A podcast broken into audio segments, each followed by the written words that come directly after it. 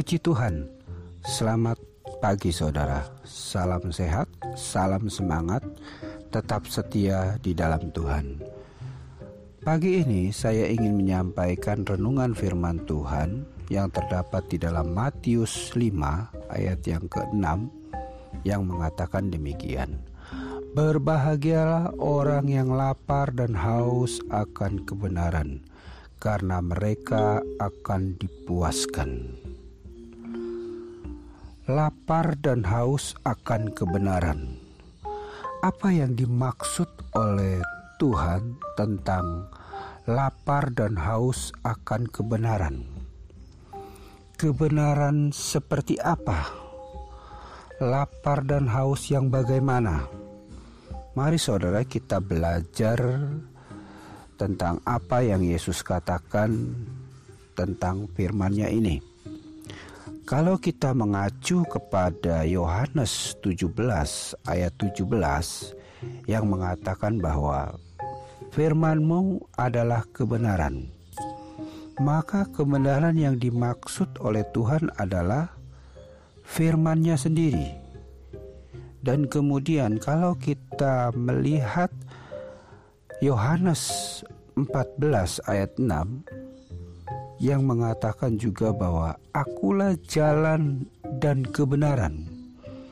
Maka kebenaran yang dimaksud oleh Yesus adalah dirinya sendiri. Jadi pengertian tentang lapar dan haus akan kebenaran adalah orang yang lapar dan haus akan firman-Nya. Orang yang lapar dan haus akan Tuhan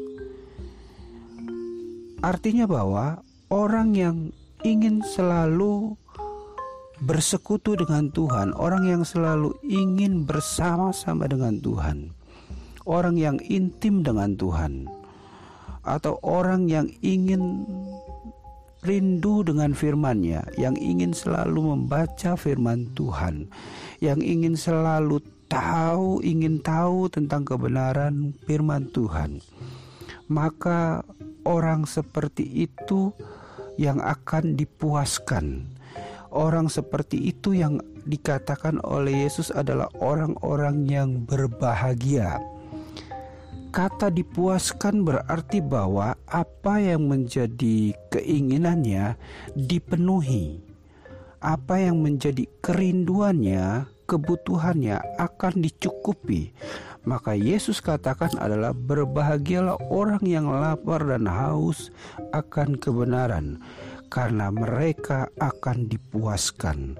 Apa yang menjadi kerinduannya, keinginannya Tuhan akan cukupkan. Kata berbahagia adalah berbahagia seperti apa yang Yesus maksudkan. Maka kita bisa melihat gambaran di dalam Mazmur 1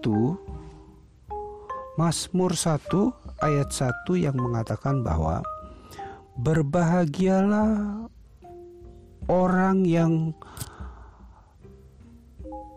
kesukaannya adalah Taurat Tuhan. Mereka akan seperti pohon yang ditanam di tepi aliran air yang menghasilkan buahnya pada musimnya. Dia tidak pernah layu.